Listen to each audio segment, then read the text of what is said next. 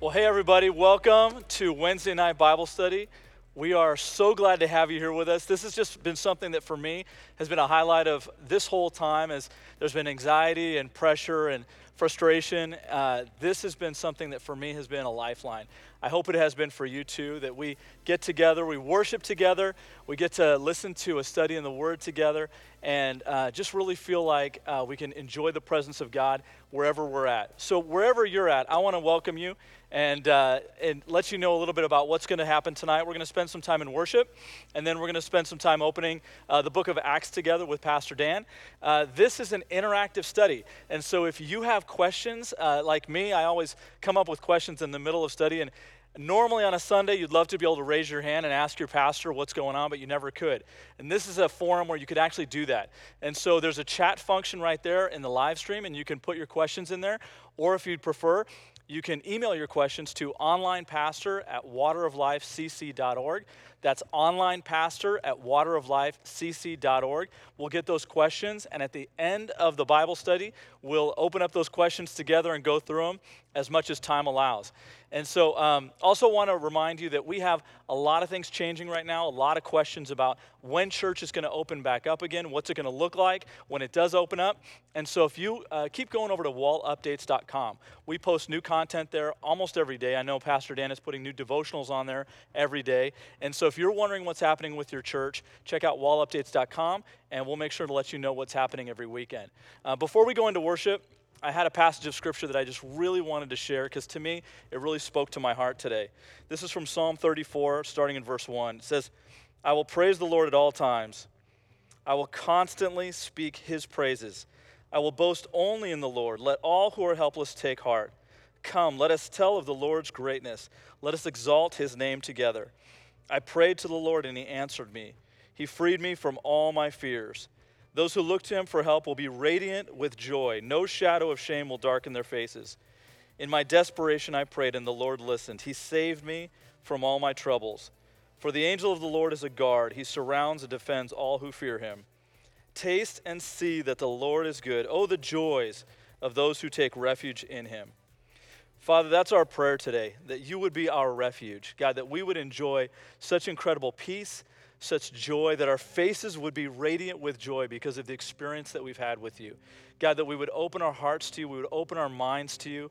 And Lord, that this time, wherever we're at, wherever we're uh, finding ourselves for the study tonight and for worship, God, that we would be able to be fully engaged with you, that we would give our hearts fully to you, and that, Lord, that supernatural exchange would happen, that we would give you our fears, our anxieties, our worries, and you would give us peace and joy and hope. And so we thank you that you're, you're in that business, Lord, and that we can have that relationship with you tonight. We pray this in Jesus' name. Amen. Would you join us as we worship together? Good evening, Water of Life. Come on, stand to your feet wherever you are, in your house, in your homes. On a Wednesday in the middle of the week, let's give God praise.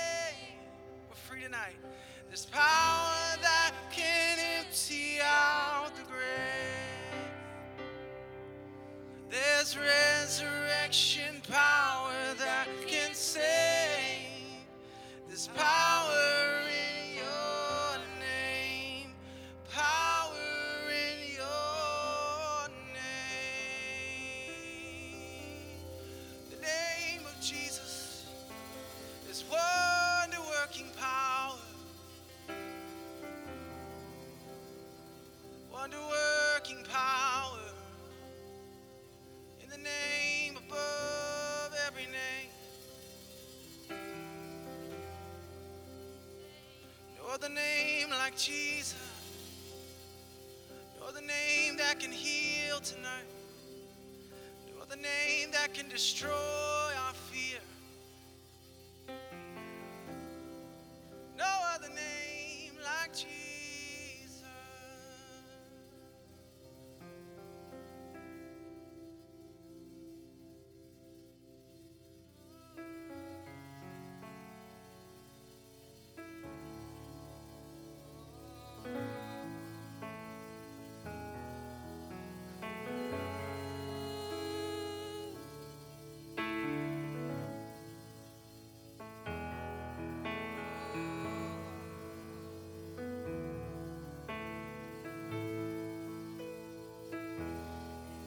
There is power in the name of Jesus. There is power in the name of Jesus. There is power in the name of Jesus to break every chain, break every chain break every his power.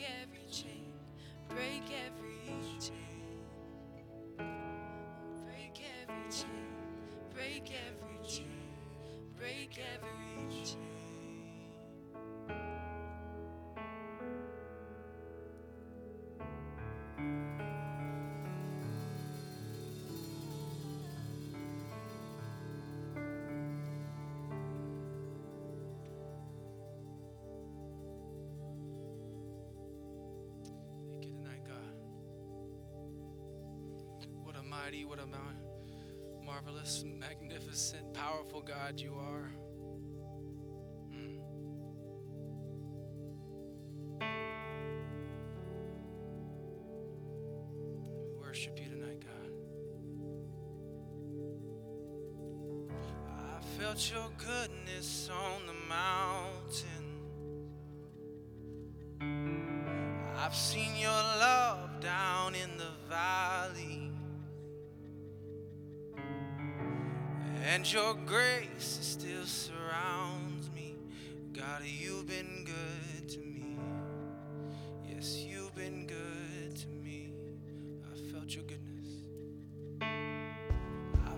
your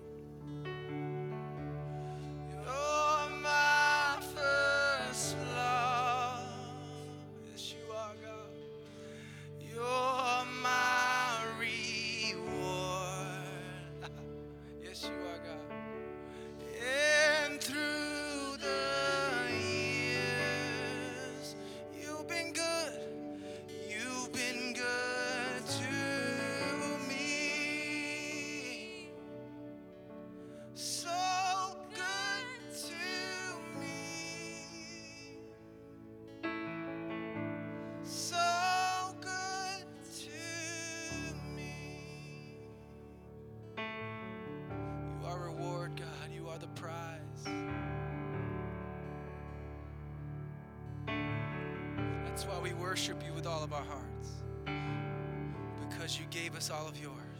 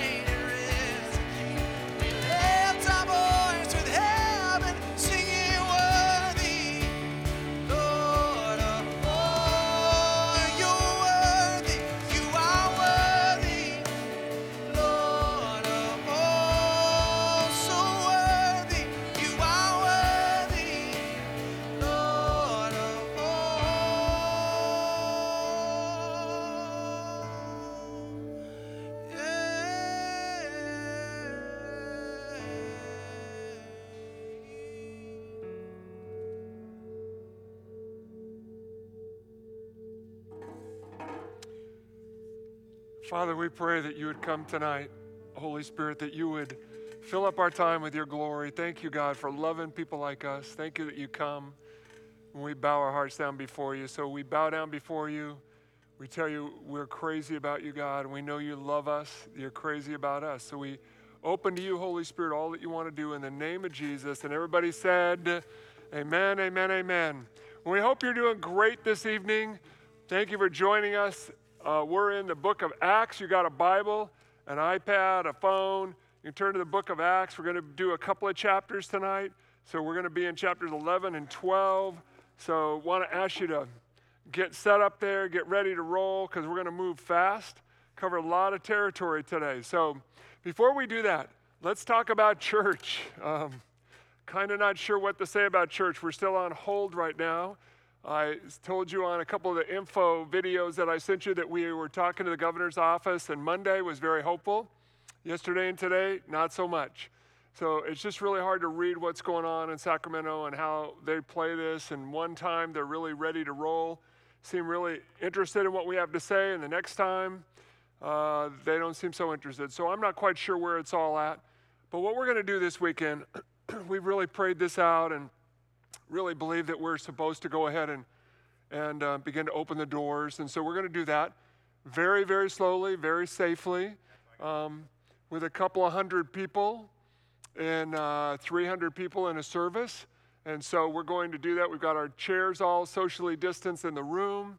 Uh, we've got all those things happening with masks and temperatures taken and all of that. And many of you know we've put out the 9:30 service already this afternoon to a lot of first responders, people that are in isolation, depression, discouragement, struggling.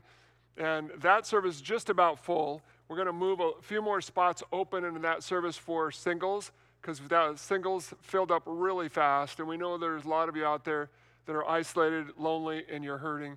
So we're going to open up some more spots in that service for you. You need to go on our webpage to find that.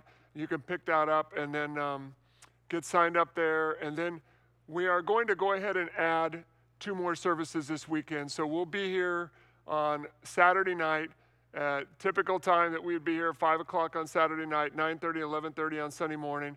So right now we're going to plan on three services uh, this weekend and we'll add those other two in. We hadn't spoken about those. We've been talking about them right up until just a few minutes ago. But i think we're going to go ahead and add those two in. So we'll do regular three services this weekend. You need to have a ticket. You got to go on event bright you got to uh, go on the web page and pick that up and we'll, that won't be up until tomorrow. So I just need to caution you that'll be tomorrow before you'll be able to sign up for those uh, other services. So we want to keep the 9:30 service where we had it before for first responders, people that are really in crisis. Want to have that for them. So if you got a Bible, an iPad, a phone, that's really where we're going to go tonight with uh, some thoughts. But I'll probably do another info video for you tomorrow because things just keep moving and we really need prayer. I've encouraged you all week to fast and pray. I've been doing the same thing and really believing for God to break through in our state. And we had a good breakthrough yesterday in Orange County. They supervisors in Orange County told the church in Orange County to go ahead and open up this weekend. They were okay with that. That they um, so anyway, there's movement on the local level more than there is on the state level. So pray, pray, pray, pray, pray, please. Let's believe for that. We're going to look at it tonight and talk about how important prayer is and what it can do to change the world. So let's pray really quick and we'll jump in. Father, we ask you, Holy Spirit, to come and uh, liven the word with your presence. Just passion and fire from heaven would fall on your word, God, and light up our hearts. Father, we don't want to just do a Bible study. We want to be transformed by the renewing of our mind. We want to be transformed by the power of your spirit. We want to be moved in our innermost being by your heart in the name of Jesus. And everybody said, Amen, amen, amen. So let's do a little bit of background and catch up where we've been and kind of where we're going to go. The study that Luke did through the book of Acts that we've been in the last few weeks, I think it's like we're on the 10th or 11th week now. We've touched the high points of the journey, which is pretty much what Luke does in the book of Acts. It's important to note that there were a lot of things that took place in the early church that are not recorded in the book of Acts. We're certain of that because of different other writings that people reference things that are never mentioned in the book of Acts, and other things that are referenced even by the people in the book of Acts that we don't have any record of. So we know there's a lot of other things that happen. In the book of Acts, you really have two central people, primarily throughout the book, and two central places throughout the book. So the two central people are Peter and Paul. And most of you have already guessed that, but those are the two central figures in the book of Acts. The two central places you might not be so certain of. You would certainly say Jerusalem, and that would be correct. The second place we're going to open up tonight, it is Antioch. And those two places, Jerusalem and Antioch, carry the weight of the whole rest of the early church for the first 30 years of the church's life. So when you pick up chapters 11 and 12, when you start to move through chapter 12, where we're going to be tonight, it- the flow goes quickly, moves rapidly. Chapters 21 to 24, in fact, cover just 10 days. So there's just a whole bunch of highs and lows, long period of time skipped, and then one short period of time covered for three chapters. So much of it is uh, repetitive, like you'll get Paul's testimony a couple of different times. And so you see things that Luke really felt were important and needed to be repeated, repeated, repeated. You know, the last two chapters in the book are a storm when Paul is in a storm and crashes. Uh, so the next 10 chapters are going to move quickly, and they actually move um, pivot around uh, outreach journeys, missionary journeys. Paul, Silas, Paul, uh, Barnabas, Paul, and other people touching the world. So we're going to pick that up today. But let me just do again a quick reference for you as far as years go. The book of Acts was written beginning in 30 AD. Jesus left the planet, and, uh, and we believe in 30 AD. And so what you've got is you've got the Pentecost, which is this weekend. By the way, that's so great. The church was born 50 days after Easter, which we're celebrating this weekend, Pentecost weekend. And then you've got in uh, Acts chapter 4, Peter and John are arrested. That happened probably around 31 to 32 AD. Some people think all the way up to 35, but I don't think it was that late personally. Then you've got a bunch of other things taking place. You've got the confrontation, uh, the racial confrontation where Stephen and Philip were appointed to serve the tables in Acts chapter 6. Acts chapter 7, Stephen defended and then martyred as the first martyr in the church. Uh, those things probably happened uh, all the way up to Acts chapter 8, around underneath 35 AD. So, five years of the early church's life is covered there. And that picture in Acts chapter 8, you got Saul persecuting the church, you got the Ethiopian eunuch coming to Christ, starting the church in Africa. Acts chapter 9, you have Paul's conversion happened somewhere between 34 and 36 AD, somewhere in that ballpark of 35. Then you got Acts chapter 10 that we covered last week with Cornelius' household accepting Christ. That probably happened between 37 and 40 AD. A lot of people think around 40 AD, which would have been 10 years after Christ. So you can see that the church was bottlenecked in Jerusalem for 10 years. It was Jews uh, reaching Jews for Jesus. Uh, Jewish people primarily making up the church, not Gentiles, till you had the Ethiopian eunuch and you had some other people like Cornelius come on the scene and it started to change the game. Then you had the Council of Jerusalem, the Antioch receiving uh, receiving Christ and Barnabas going to Jerusalem in Acts chapter 11, and then again in chapter 15 where the real council took place. And then there's just strategic moments that Luke touches over and over. You know, chapter 10 that we covered last week, one of those high points, very, very strategic moment that uh, a Jew would go into a Gentile home and talk about Jesus and actually eat with that person. So, what's going to happen as we pick up chapter 11, it really reiterates everything that happened in chapter 10. It falls on the heels of Saul's conversion. The story shifts back to Peter. Peter's in trouble with the church and the leaders in Jerusalem. And it's really a, a, very interesting picture because it's exactly what Jesus prophesied when he said in Acts chapter 1 that the gospel would go throughout the whole world and make disciples in Jerusalem, Judea, and Samaria. And that's exactly how this unfolded Jerusalem, Judea, and Samaria. And then you've got this picture now of Gentiles coming into the church and Peter being in trouble with that. Actually, there's a great picture in Colossians chapter 1, verse 3, 4, 5, and 6 that talks about the gospel going throughout the whole known world, and that had to have happened in the first 30 years of the church's life, friends. The gospel spread so fast, it was amazing. So let's pick the story back up. Hopefully, that didn't confuse you too much, but it clarified some of the time frames and the timelines. Probably been better if we had a monitor back here and we could walk that all through so you could see it. But let's read together the first three or four verses of Luke chapter uh, that Luke wrote in Acts chapter 11. Uh, see if, if we can start the journey here with Peter getting in trouble. It says, Now the apostles and the brethren who were throughout Judea heard the Gentiles had received the word of God. When Peter came up to Jerusalem, those who were circumcised took issue with him, saying, You went to uncircumcised men and you ate with them. So let's just stop there. This is like, wow, somebody was on Twitter really fast. Somebody posted this on Instagram. Peter hadn't even gotten back to Jerusalem and he was in trouble. and he was in trouble with the leaders of the Jewish, primarily Jewish church. It was a Jewish church at that point in Jerusalem, and they took issue with him. This, for all of us who are not Jewish, it's hard for us to understand the magnitude of this, but this is a big, big, big deal. The head of the church at that point was Peter. Peter's now eating with unclean people, Gentiles. And this is a game changer. It's not just a game changer because the Jewish leaders didn't like it, it's a game changer because it put them in real danger. So let me explain that to you real quick. You remember that Stephen was martyred, but Stephen was what was called a Hellenist. He was a Greek Jew, he wasn't a Hebrew Jew. So when the persecution of the church started, when Saul was persecuting the church in Jerusalem, he was primarily persecuting Greek uh, Jewish people not Hebrew Jewish people.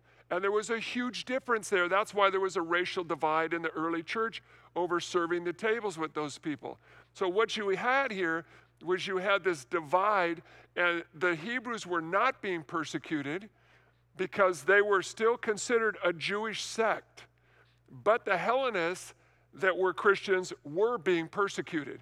Now, as soon as Peter eats with a Gentile, and the news comes back to the people in Jerusalem, this is a problem for the early church because it says this this is no longer a Jewish sect. These guys are jumping the tracks. They're going after anybody who will open up to Jesus, and they are dangerous to Rome and to the Jews in Jerusalem. So that's what's taking place in the story here. That's why this is such a big, big deal. So when you see this, you'll see that there was an outcome of this. The outcome actually was the persecution shifted from the Hellenists, the, the Greeks, to the Hebrews, and that is in fact why James was killed and martyred in Acts chapter 12. We'll cover that in just a minute. Let's read on because we're going to read through quickly now from verse 4 through verse 18 because this is the story of last week. If you weren't with us last week, we covered all of this in depth last week, so we're not going to cover it in depth this week. It's Peter telling the, the leaders in Jerusalem what happened to him, how he ended up in this Gentile's home eating with him. Peter began speaking and proceeded to explain to them in orderly sequence, saying, I was in the city of Joppa praying, and in a trance I saw a vision coming down, an object coming down like a great sheet lowered by four corners from the sky. And it came right down to me, he said. And when I had fixed my gaze on it, I was observing it, and I saw four footed animals of the earth and all kinds of wild beasts and crawling creatures and the birds of the air. And I heard a voice tell me, Get up, Peter, kill and eat. And I said, No way, Lord, by no means. Nothing unholy or unclean has ever entered my mouth. Now, as we explained last week, I thought Pastor Shane did a great job with the study last week explaining this. This was not about food, this was about hearts and people. This was about a, a Jewish heart in Peter that was unwilling to break boundaries, new wine and new wineskin, and going to Gentile people. That's the whole picture here. But I said, By no means, Lord, nothing unholy can enter my mouth. Verse 9, it says, But a voice from heaven said a second time, What God has cleansed, no longer consider unholy. This happened three times, then everything was drawn back into the sky. And behold, at that very moment, three men appeared at the house where we were staying, having been sent to me from Caesarea. The Spirit told me to go with them without misgivings. And these six brethren also went with me, and we entered the man's house. Now, this is very important to note that he took six Jewish believers with him from Joppa. There was a reason he did that because he knew what he was doing was so critical and so volatile. He needed those other witnesses to watch everything that happened. And in fact, that's how it went. It blew up really bad. He had to go back to Jerusalem and defend himself but he has six people with him that saw everything. So it says, I took these six people back with me, and we entered the man's house. And he reported to us how he had seen an angel standing in his house and saying, Send to Joppa and have Simon, who is called Peter, brought here. And he will speak words to you by which you will be saved, you and all of your household. And as soon as I began to speak, the Holy Spirit fell on them, just as He did it at us at the beginning. This is important that we stop right here and just cover this. What He just said was everybody started speaking in tongues. That's what He just said. He said exact same thing. Uh, tongues of fire were released. There's no question. Uh, you can read through one commentator after another. They all agree that that's what took place here. There was another Pentecost happen in this town in Caesarea, in Cornelius' home, with Gentile people. The Holy Spirit fell on them, manifested exactly like he had with the Jewish church years earlier. And he says it fell on them, and I remembered the word of the Lord, how he used to say, John baptized you with water, but you will be baptized with the Holy Spirit. Therefore, if God gave to them the same gifts that he gave to us, also after believing the Lord Jesus, who was I that I could stand in God's way? This was a game changer. Peter was very convincing. They trusted him immensely, and he told them the truth. When they heard this, they quieted down and glorified God, saying, Well, then, God has granted to the Gentiles also repentance that leads to life. This is huge. This is so big that most of us in our lifetime will never understand this. But had this not happened, we would not be Christians today, you and I, non Jewish people. This was so big that it opened the door for God to move throughout the whole earth and touch the whole known world at that time, as Colossians said that it happened. So pick up in verse 19 with me and watch now the shift that begins to take place because it's not a small shift, friends, it's a big shift. The church and the focus of the church, the early church, was shipped from Jerusalem to Antioch, and it will remain there for years and years to come. So it says this in verse 19. So then, those who were persecuted, who were scattered, I'm sorry, because of the persecution that occurred in connection with Stephen, made their way to Phoenicia, Cyprus, and Antioch, speaking the word to no one except Jews alone. Again, these are Hellenistic Greek Jews going into Greek communities where there were other Greek Jews telling them about Jesus. But it says in verse 20, there were some of them, men of Cyprus and Cyrene, who came to Antioch and they jumped the tracks. Uh oh. They did what they were not supposed to be doing. They began to speak to the Greeks also and preach the Lord Jesus. This is not Greek Jews, these are Greek people, Gentiles. And it says that they began to speak to them and preach the Lord Jesus, and the hand of the Lord was with them, and a large number believed and turned to the Lord. This, friends, is gigantic. Gigantic, gigantic, gigantic. They are now sharing with Gentiles. First time in the history of the church that this has happened. And it was met with huge success. That's important to say. Many people came to Jesus. Now, we know the Ethiopian eunuch had come to Jesus, and there were Greek Jews that had come to Jesus, but th- there was Cornelius who had come to Jesus and his household, but never, never had a city full of Gentiles begin to open up to Jesus, non Jewish people. Clearly, this was not a variant of Judaism any longer. This was a movement standing on its own. So, what it says down in verse 22, 3, and 4, it talks about what happened. It says the news about them reached the ears of the church at Jerusalem, again, off of their texting or Twitter account or something, I'm sure. And they sent Barnabas off to Antioch. Okay, let's stop right there. Because who was Barnabas? Those of you remember Barnabas. Who was Barnabas? What does his name actually mean? His name is Joseph, but, it, but he was renamed Barnabas because he was such an encourager. He encouraged so many people, so many people that they changed his name to the encourager. Now, you got to understand his journey. He was a Jew from Cyprus. So he understood these people in Antioch way better than anybody else in Jerusalem. So he was the guy that they trusted, very godly man, very generous man. They trusted him and they sent him off to Antioch to give a report. What's going on there? Notice they didn't send Peter. I'm joking. I'm not sure why they didn't send Peter. They sent Barnabas. Barnabas was the right man for the job, having come from Cyprus as he did. So it says in verse 23 when he arrived and he witnessed the grace of God, he rejoiced and began to encourage them all with resolute heart to remain true to the Lord. For he was a good man, full of the Holy Spirit and faith. And considerable numbers were brought to the Lord. And so there was a game change at this point.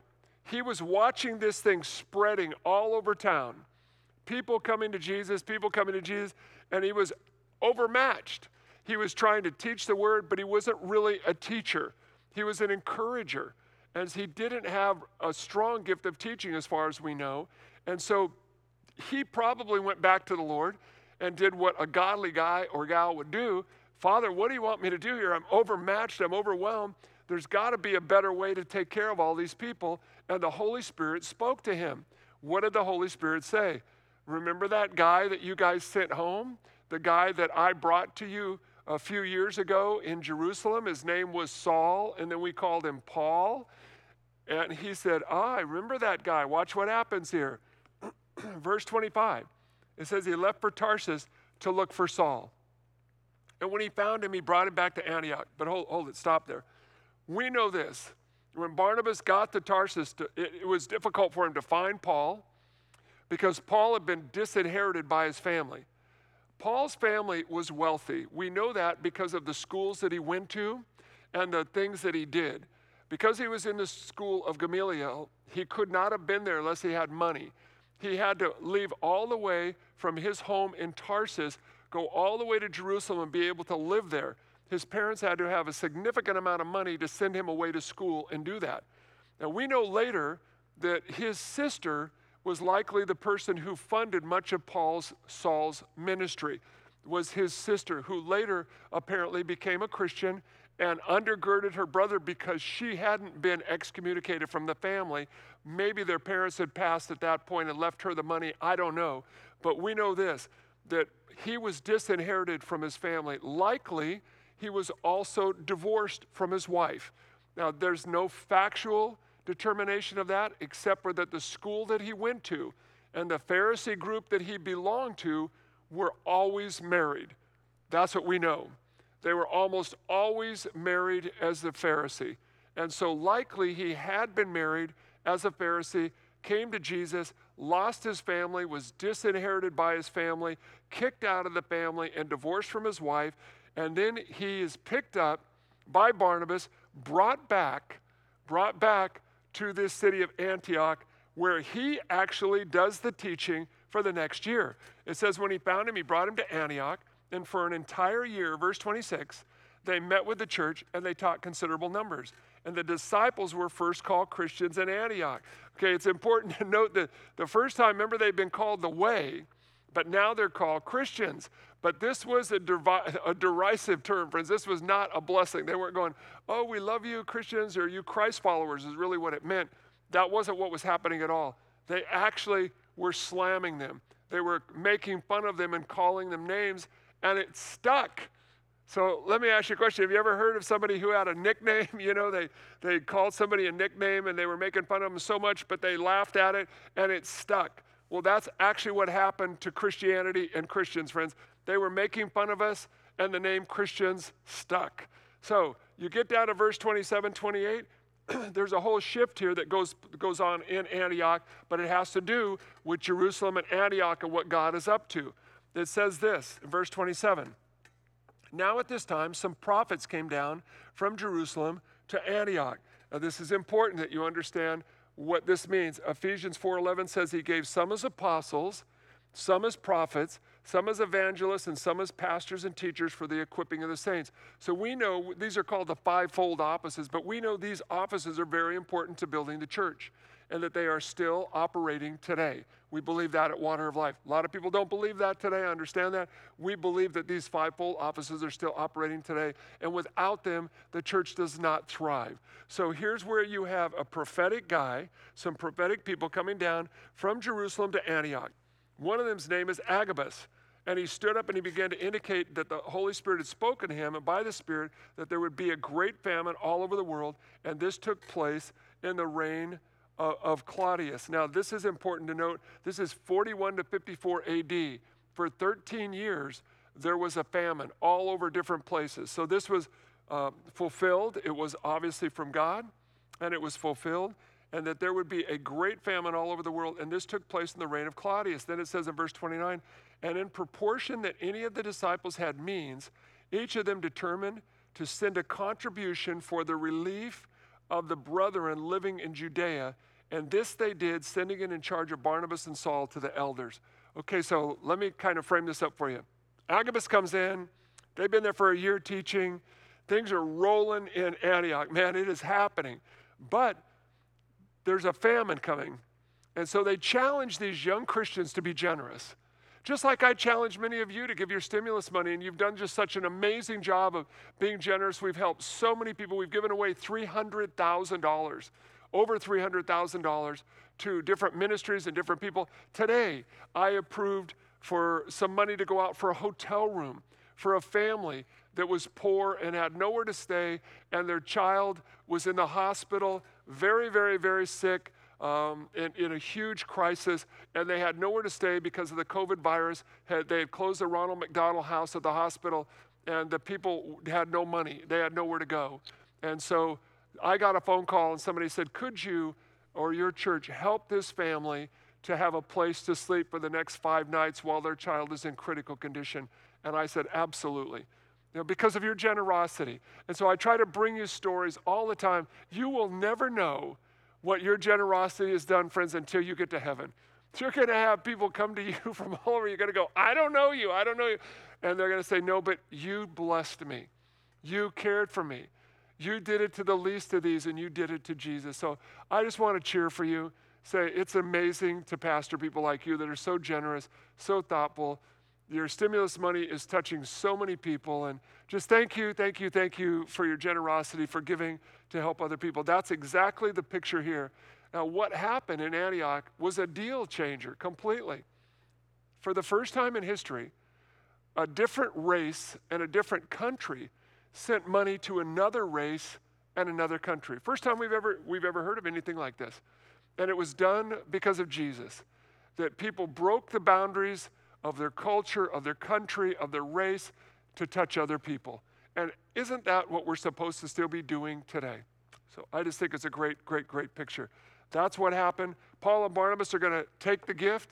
They're going to travel to Jerusalem. We know that this happened all over in Thessalonica, Corinth, different churches all gave gifts to support the poor people in Jerusalem. And there's a whole other story that ties into that that we can't go into tonight. But there, there wasn't work for a lot of the early church, the Christians in Jerusalem at that point, and they were in trouble. So they traveled to Jerusalem. This is around 46 now AD, probably 15 to 16 years after the crucifixion, resurrection of Jesus. They met with Peter and James and, and uh, John, and James, the brother of Jesus.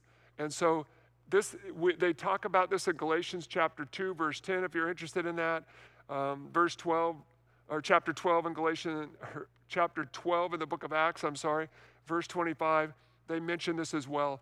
But in Galatians 2:10 it says this, they only ask us to remember the poor, and that was the very thing that I was eager to do, is what they wrote in the book. That they wanted to care for the poor, care for the poor. The church in Jerusalem was actually saying, please don't forget us. Our people are starving. So they did take care of them. It was a great picture. So Here's what happens now the game changes again. It shifts from Paul and Barnabas back to Peter. And chapter 12, Peter's in trouble now. And Peter, friends, is in trouble because of the Gentile church. So, chapter 12, verses 1 and 2, it says, Now about that time, Herod the king laid hands on them, on some of them who belonged to the church, in order to mistreat them. And he had James, the brother of John, put to death with a sword. Okay, let's stop there. If you remember, there were three people in the inner circle of Jesus Peter, James, and John. James and John, the sons of Zebedee. Now, if you remember that, that their mother is the one that I taught about on Mother's Day when I did the story about her wanting her sons to sit at the left and the right hand of Jesus. Mark chapter 10, verse 39, if you're looking for it. But it's an interesting picture because when she asked for those positions, Jesus asked her a question. He said, Can your boys drink the cup that I'm about to drink? And, and she and they said, Yeah, yeah, yeah, we can drink it. They had no idea he was about ready to be crucified. But the truth was, James did drink that cup. John, on the other hand, ends up being the, the one apostle who lives a long, long, long life. He outlived all the other apostles. And he was the one who was banished to Patmos and wrote the book of Revelation. So the providence of God is at work here, friends. We don't understand it. Why does one brother die and the other brother live? Why does one die young and first and the, uh, as a martyr, And then the other one lives to outlive all the other apostles, who many of them were martyred as well. So, what happened was Peter, James, and John, the three early leaders of the, of the church in Jerusalem, James is killed. But then something unique happens. He is replaced by another man named James. Another man named James. Who would that be? Some of you know who that is. It's Jesus' brother. the one who denied him and said he couldn't be the Messiah ends up rising up in the church in Jerusalem and taking this super significant place and being a game changer for the church around the world. And we'll get into that later. But let me go back to verse 1 and 2 here, chapter 12, tell you about Herod. This says King Herod. This is the grandson of Herod the Great. This is not Herod the Great. Herod the Great is the one who tried to kill Jesus. This is his grandson. And his grandson was part of the Hasmonean dynasty that ruled parts of Judea, Samaria, Galilee, and other parts of the region for years, several hundred years. And he tried to follow Judaism. This Herod did, which is very interesting. He was very popular with the Jewish people. He kept peace with the Jewish majority in Jerusalem by persecuting the minority. That's why he killed James. Because at this point in the story, the Jewish people have completely abandoned the Christians and said, You are not part of us. You eat with Gentiles, you live with Gentiles, you hang with Gentiles, you are out completely. They were no longer worshiping in the temple. All of these things were sh- shifting now and changing dramatically. And Herod saw that he could gain favor with the Jewish majority by killing the Christian minority. So he killed James. Then he locked up Peter. So what happens here is gets very, very, very interesting. It says in verse 3 when he saw that it pleased the Jews, he proceeded to arrest Peter also. Now it was during the days of unleavened bread or the feast of the Passover that season. When he seized Peter, he put him in prison, delivering to four squads of soldiers to guard him, intending after Passover to bring him out before the people and obviously to kill him. It says in verse 5 So Peter was kept in prison, but prayer for him is being made fervently by the church to God. So you got to get the picture here. This is huge. Again, the game is shifting dramatically in Jerusalem. The, the guy, the king Herod, is just bold and brazen. He's already killed James. He found favor by killing James, so he goes after Peter. And this is gigantic for the church in, in Jerusalem. To lose the leader, Peter, at that point would have been just, it was huge. It was a big, big deal. So, what happened is, because Peter had so much influence in Jerusalem, there's no question, and favor, that's why they put so many guards around him, because they were afraid somebody would try to break him out, get him out, save him out. And so they arrested him and they put so many guards, they put four guards, that two of them were literally chained to him all the time. They would go in, in shifts and they would have themselves chained to him. So, what happened? Verse 5 is a key. It's what I've been saying to you all week. Pray, pray, pray, pray, pray. And don't just pray, but pray fervently. Pray with passion. Pray with your heart. Man, go after God. Look at verse 5 here in chapter 12. It says, So Peter was kept in prison, but the in prison, but the prayer for him was being made fervently by the church for God. It was literally that word is that just stretched out people. They went after God with passion and fire.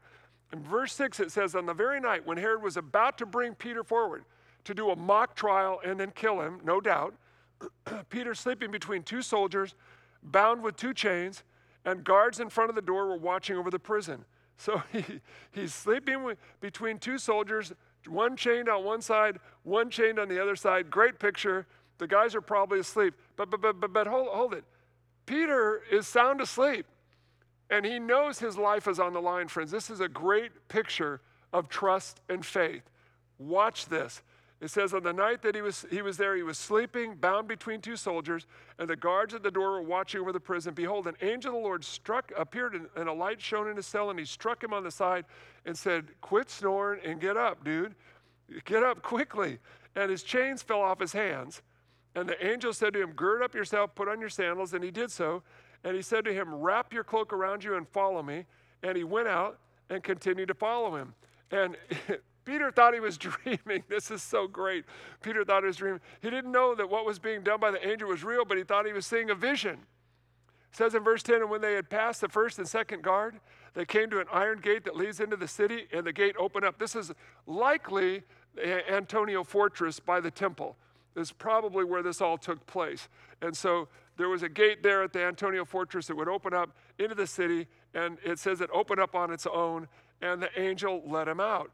And he went out along the street, and immediately the angel departed for him. When then Peter came to himself, he said, I'm not sure what's going on here. He says, Now I know for sure the Lord has sent forth this angel and rescued me from the hand of Herod and all the Jewish people, uh, what they were expecting. But now remember this John chapter 21, verse 18, Jesus spoke a prophetic word over Peter. And he said, When you are an old man, you will be led about by other people. And that's exactly what happened to Peter as an older man. But he was in his 30s here. He was not an old guy, he was still a young guy. So I'm guessing that Peter trusted the word of the Lord more than the word of Herod and really believed some way, somehow, God was going to rescue him because he knew prophetically he was not going to die at that time. And so it says that he that he escapes. But now this brings up again that question. Why does he escape and James is martyred? I'm sure the people prayed when James went to jail. I'm sure they did.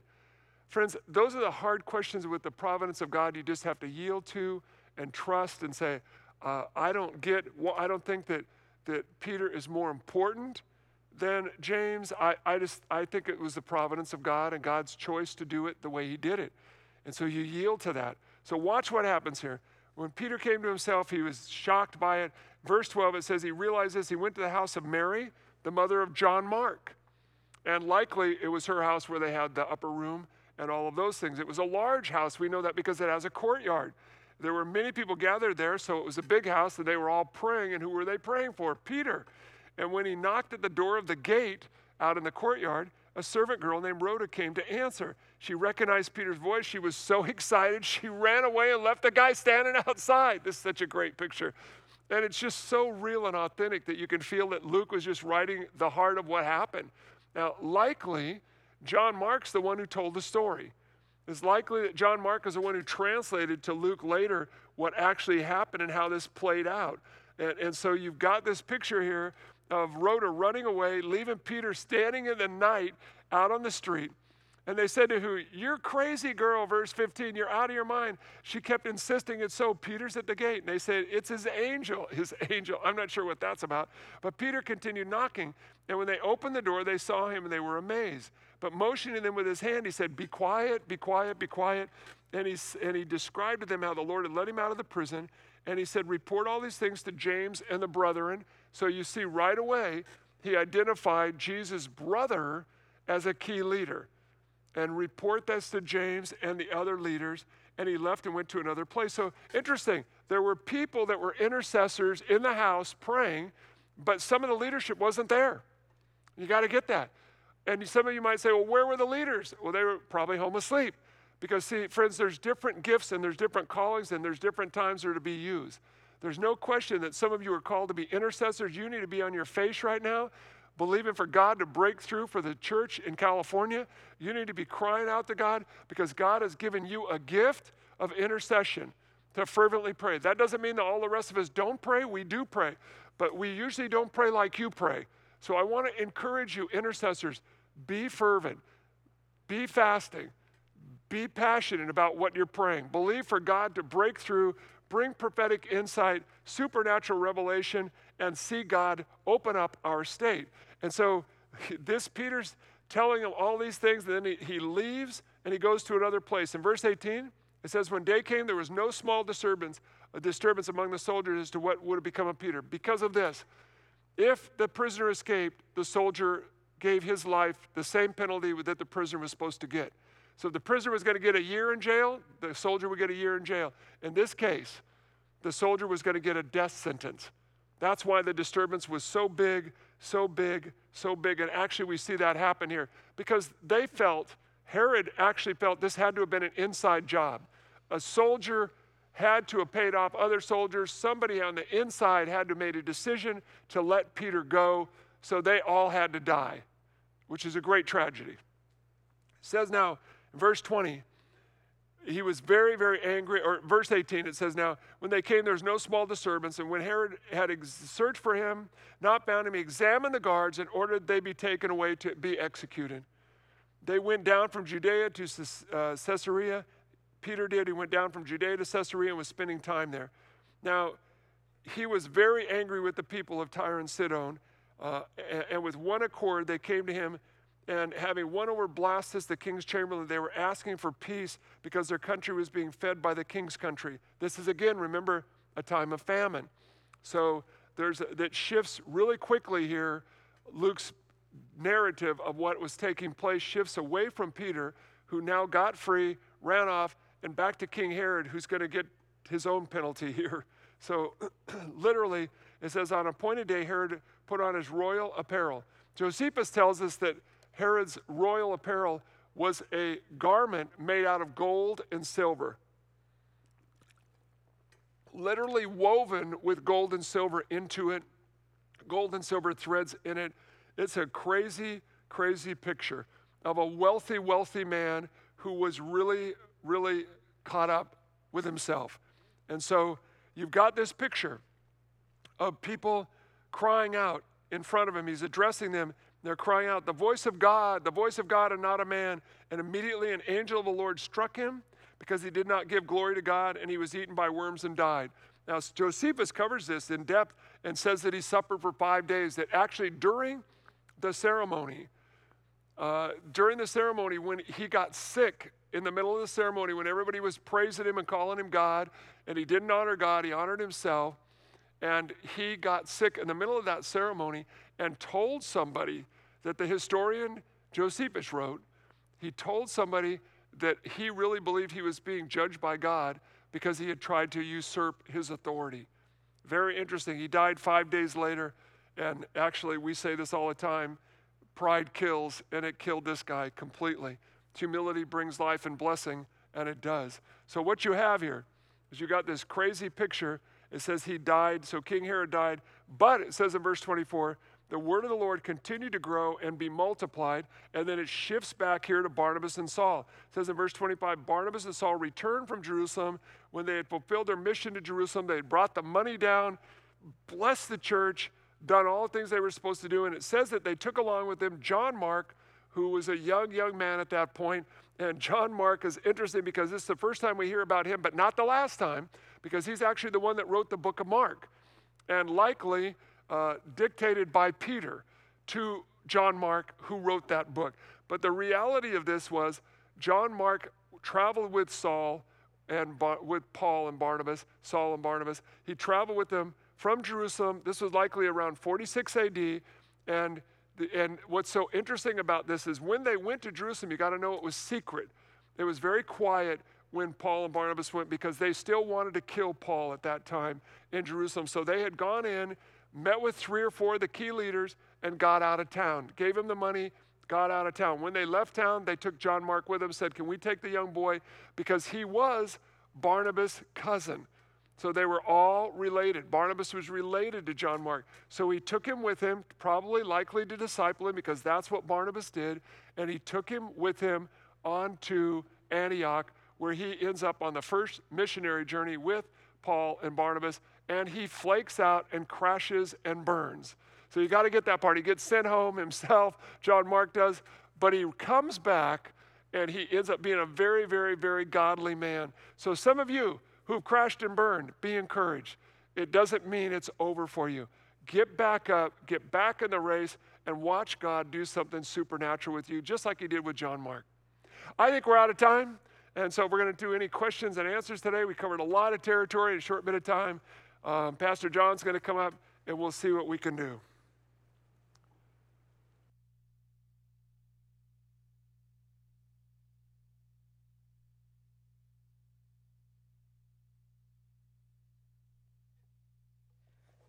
All right.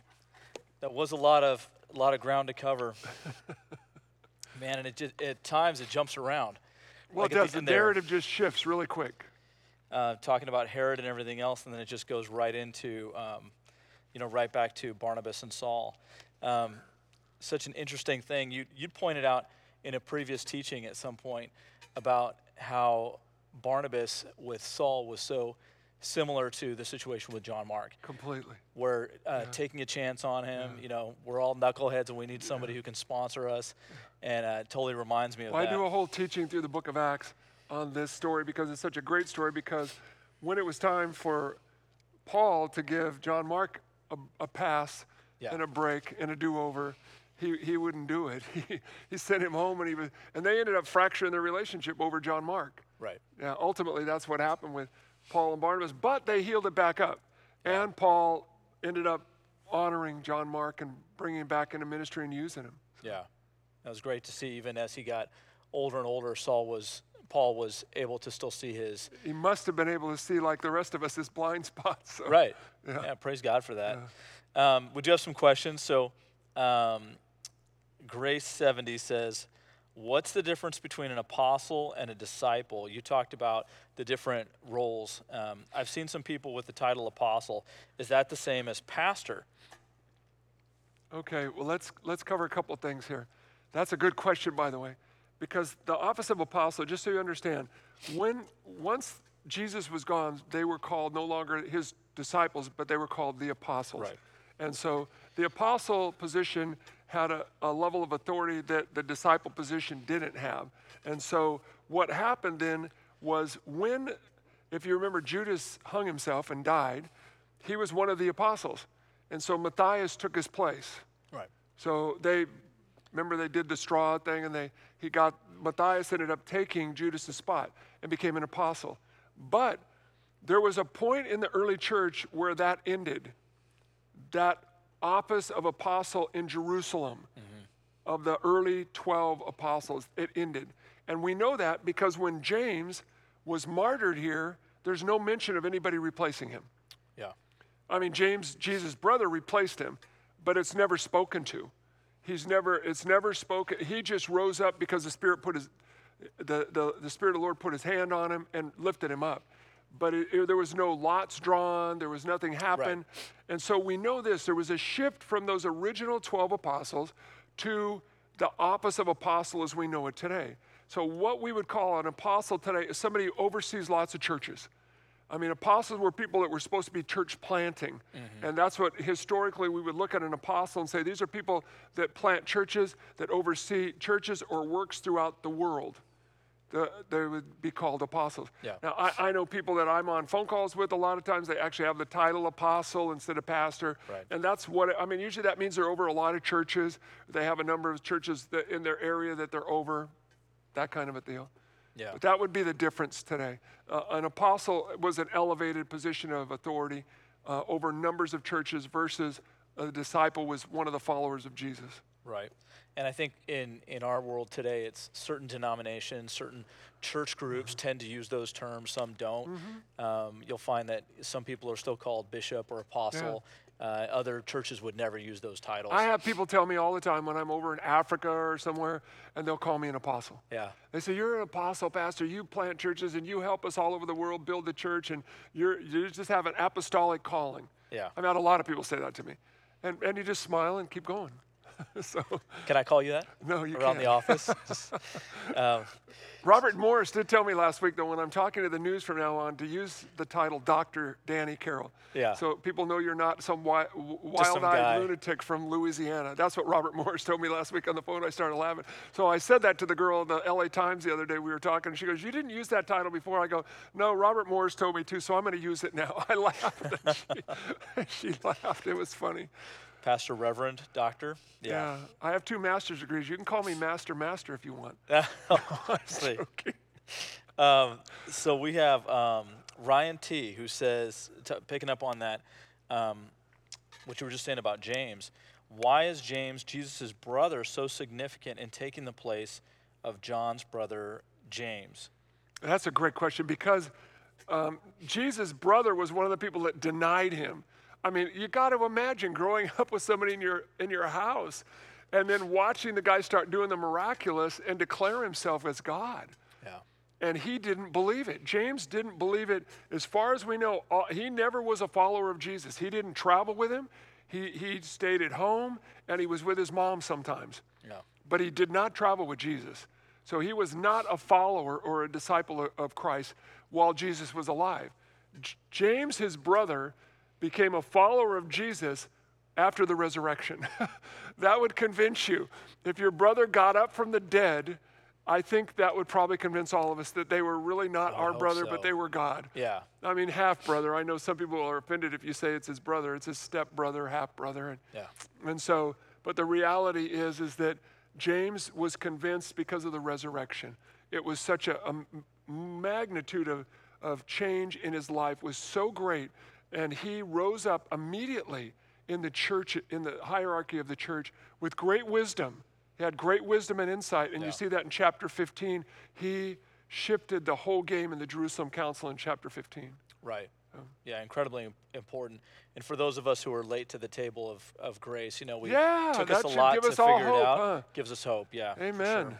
Um, this is such an important question, I think. Um, it's submitted anonymously, but uh, said, You read how God used the early church to bring together different races and cultures. This, of course, this chapter, especially, and the one before it.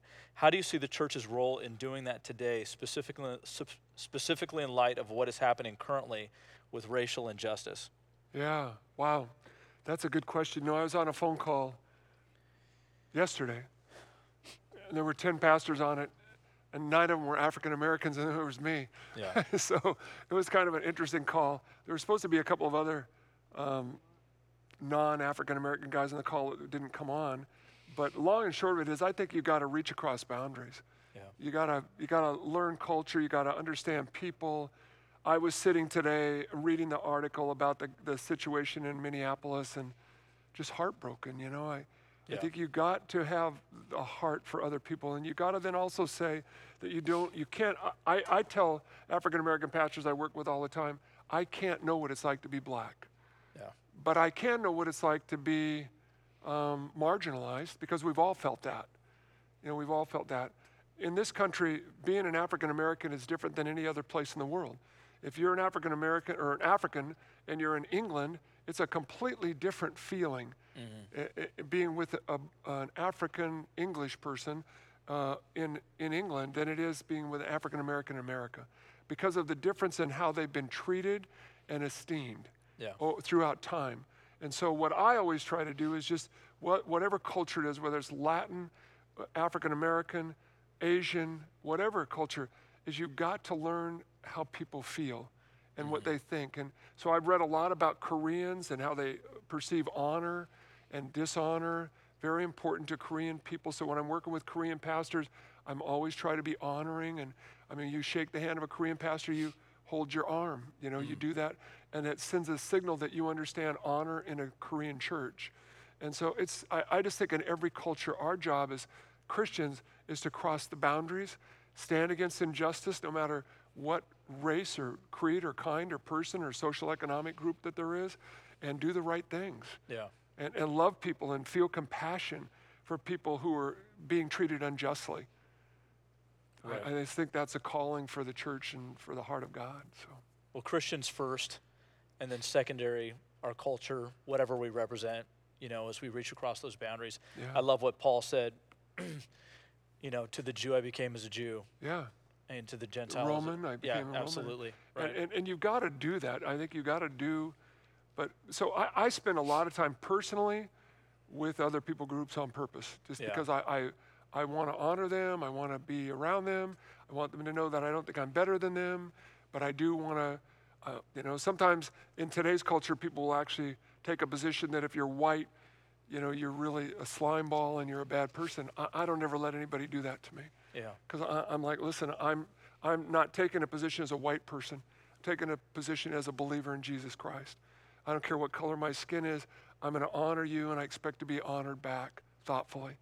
That's just the right thing to do. To be kind to people and expect kindness in return, Yeah. and not, you know, if people start to get into me, and I always just try to build bridges to them. I was in at Dr. King's church once in the basement uh, in Atlanta, going through some of the memorial of Dr. King, and and um, And I was the only white person down there. There was a bunch of young African American guys, and they started getting into me hard. You know, F wording me and everything. And you effing white people don't know what you're doing, and you don't know what you're. And, and I said, okay, I, I've heard it. You guys, you know, I'm listening. I can, I can tell. Obviously, I'm the white person in the room. Let's go upstairs and talk. So we went into the courtyard of the church and we sat down, and I just started explaining my background. And I said, look, at, I, I've studied more African American history than any of you. I know more about your culture probably than most of you do. You know, Underground Railroad, tell me about the Underground Railroad. I just started explaining the whole thing to them and they couldn't mm-hmm. explain it to me. Yeah. And, and I said, you got to understand something. If you're going to do this with white people, it's no better than what white people have done to you. It doesn't help anybody to be a racist. Yeah. You know, and I think that's what Peter was figuring out in this whole journey with Judaism and Gentiles. It Right. doesn't help to be a racist. You know, it helps to be kind to other people. Yeah. Absolutely. And he, he ended up on both sides of it. Um, at Did, man, he got times in his- hammered all the way around. Yeah. He was poor guy, and then he fell back, and he had to get Yeah. back up again. It was Yeah, like, called out by both sides. it was a rough sides. go for Peter. Yeah. Yeah.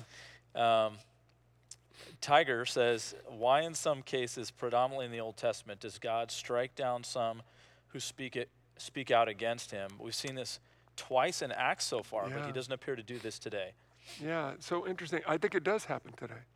Hmm. I think if you go to the Iron Curtain, uh, most of you probably Tiger, you weren't alive when the Iron Curtain went down in '89, but No. but but what happened was um, there was so much fervent prayer going on, and there were leaders dying, and there were things happening that were supernatural. It just never makes the press. Yeah. And so you never know, just you got to believe this God's hand is still strong, God's hand is still working. When people, people fervently pray, when people are in Iran right now fervently praying, you just never know what God will do. He does supernatural things. He removes one leader, puts another leader in place. The Bible's very clear that God's the one who raises up leaders and takes them down. Right. And so I, I think it still happens today. I just don't think it makes the newspaper. Right. Not in that way. Yeah. And I, Shane, Pastor Shane said something last week where the question came up of fearing. What does it mean to fear God? Yeah. and you get these leaders who who don't have any respect. They don't have mm-hmm. any awe of God, and like Herod did in this in this moment. Right. And God just had had enough. He he. It was. And Yeah. apparently, according to according to Josephus, he actually understood what was happening. Yeah. I mean, he had enough understanding about Yahweh God Right. to understand that he had asked for it. I mean, he had almost taunted God and put himself in because he had studied Judaism. So he understood the Old Testament. And so when he got struck down, he had to think he was like Naaman or somebody else and Yeah. in the Old Testament, look, look at me, look at what happened to me. Right. Because I deserved it. You know, he Yeah. actually said that. Josephus recorded that he, he felt that he deserved the judgment. I think it's just wild when you you read sources like Josephus that so va- uh, validate Yeah. the biblical account Yeah. so clearly, and you look at you know Josephus was not a believer. Yeah. Um, Josephus was a turncoat. Yeah. Josephus was a Jewish person who sided with the Romans and actually changed his name because he was a turncoat. right. Yeah. So he was a bad guy for the Jews, but he was a brilliant historian. Yeah. And he's validating the biblical story in the was, book of. Acts. It's just wild. So cool. Um, Zik is the name. It says, My question pertains to names. Why did Paul see the need for a name change? Should we, under the new covenant, need have a need to do so? No, Paul, Paul's name was never changed. Um, Paul had a Hebrew name, Saul, and a Roman name, Paul. And so what he did is he started going by his Roman name because he was going to be working with Gentiles and Roman people. Yeah. That's what happened with him. So he didn't get a name change. He just took his Roman name instead of his Hebrew name. Yeah. There's so many supernatural name changes in Scripture. There are. People assume that was the case for, for Paul. Right. that isn't what happened with Paul. Paul Right. just took on his Roman name and ran with it. Yeah. He had been called Paul, uh, apparently in other circles, as a Roman citizen Mm-hmm. for much of his life. But he was known as a Jew, he was known as Saul. So, Yeah. Well, that's the last of the questions we have for right. today. Um, I want to pray for us before we before we sign off. Pastor, is there anything else that you want to remind everyone for the weekend or just pray right now and, you know, stay home. If you have any kind of, of issue that would put you in danger, stay home. Don't, don't try to come back to church right now. It's too soon. Some of you are desperate. We want to try to serve you. and you're eager to get back in the in the room. We understand that. I'm eager to have you back. Yeah. But we want to do this thoughtfully. We want to do it safely.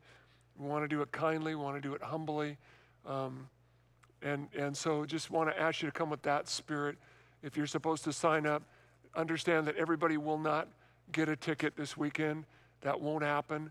And so don't get angry and send me an email, please, because what we'll try to do is be as thoughtful as we can this weekend. we we've already done a service with a bunch of our staff to try to sort this out and make it safe for you. And so I actually took a video of that service and sent it to the governor's office Tuesday, yesterday. I've lost track. Yesterday was Tuesday. Um, I sent it to the governor's office yesterday and said, look, at here's what we can do, and this is how safe it can be. So we want to do those kinds Yeah. of things with them, hoping to get their attention that they would treat us like they're treating everybody else and let us have that kind of freedom. So I just want to ask you to be thoughtful, prayerful. Please pray right now. Pray, Yeah. pray, pray that God would move this whole thing um, before this weekend. Amen. Yeah. So, Father, we do thank you for this time together in your word. And um, we thank you for our government officials. Pray that you would just give them wisdom, turn their hearts, God, that they would see that the churches can walk into this and negotiate this with um, wisdom and care. And whatever ideas or pictures they had in their mind, that, that that would be set aside and they could see what this could be for churches, not just Water of Life, but churches of all different sizes all over the state. And so, God, I pray for safety. I pray for your spirit to move in this state. God, that we would um, see your hand, not only in changing people's hearts, but in changing our hearts. God, that we would come back a changed people as we come back to church and we come back to, to worship you, Father, that we'd realize that you've really impacted our lives through this time, that, Lord, that we've grown closer to you, that we've, we love people more, that our hearts are different. And so, Father, we thank you for our church. And we just pray that uh, we would be faithful this week in prayer and fasting so that um, we could see uh, that our hearts would be aligned with yours and things would change in our state. We pray this in Jesus' name. Amen. Thank you so much for being with us tonight, and we look forward to seeing you on the weekend. God bless.